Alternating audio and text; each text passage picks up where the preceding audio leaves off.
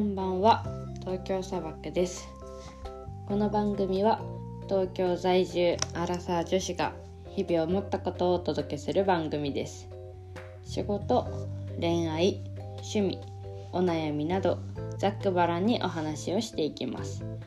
本日は東京の自宅からお送りいたします。はい。最近ですね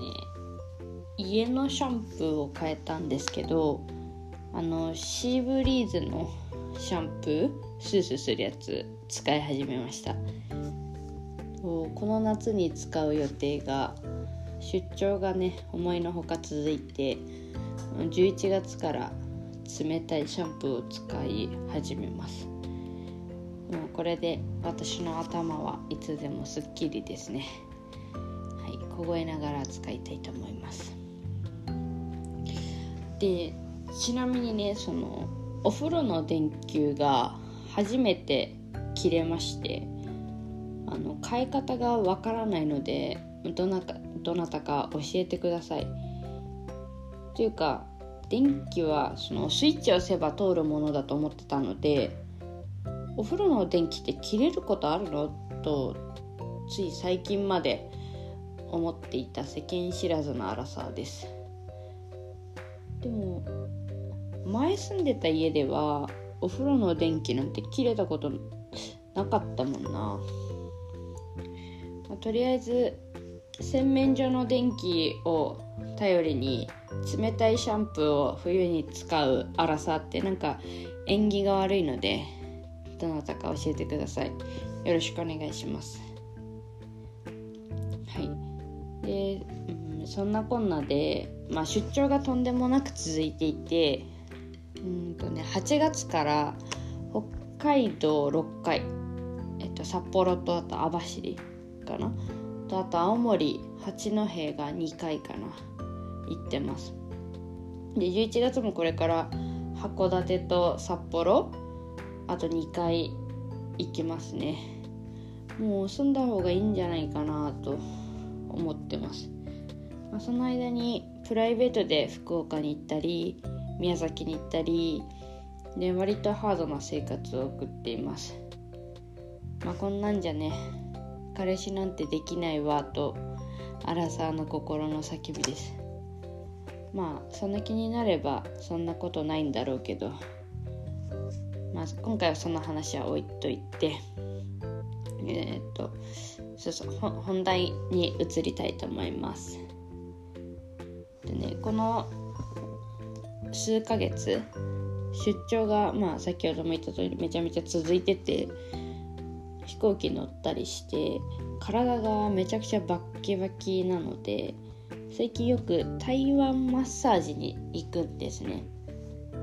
でなんか背中に生姜湿布を貼ってこう温めたり足裏にオイル塗ってゴリゴリマッサージしてもらうやつですね。で仕事終わりに本当に体が限界で、まあ、当日予約しようと思って、まあ、予約してお店に行ったんですけどなんか予約したのがまあ直前だったからか分かんないんですけどまだスタッフさんが来てないっていうことで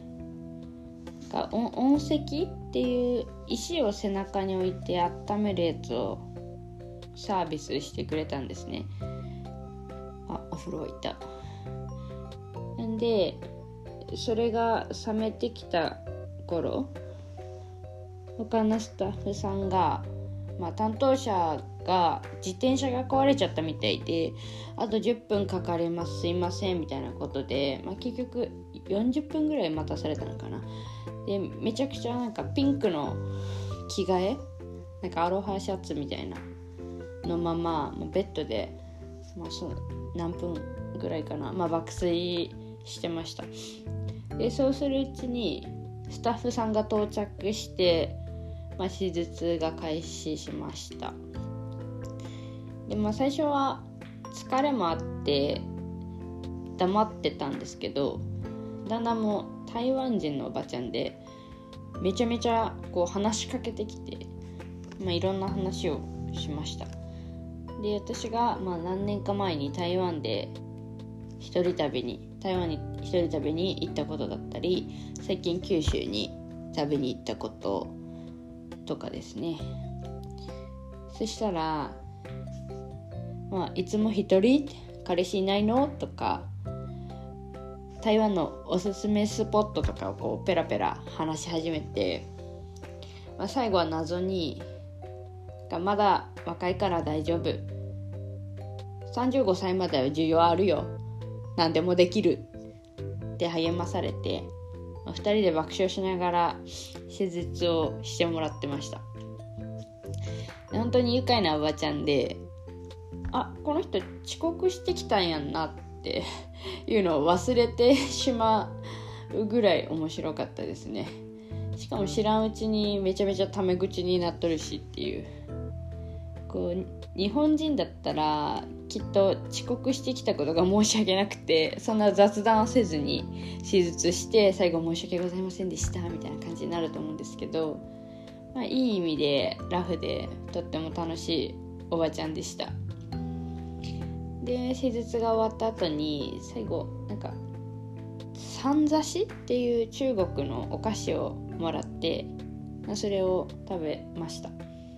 なんかそれが美容にいいらしくてバラ科の植物と果実と砂糖を混ぜて薄いなんか円形に押し固めたみたいな駄菓子なんですけど正直あんまり好きな 味ではなかったんですけどどうって聞かれてすかさず美味しかったですって答えてしまった私はまだまだ日本人だなと思いました。で私も、まあ、台湾のおばちゃん見習ってこう思ったことは素直に自分に素直に少しずうずうしく生きた方が人生楽しいだろうなと感じたというお話でした。はい。めっちゃまとまりのないお話でしたが、まあ、ちょっと話したいことは話せたので今日はこの辺で。はい。日々の思いを忘れないように綴っていきます。それではまたね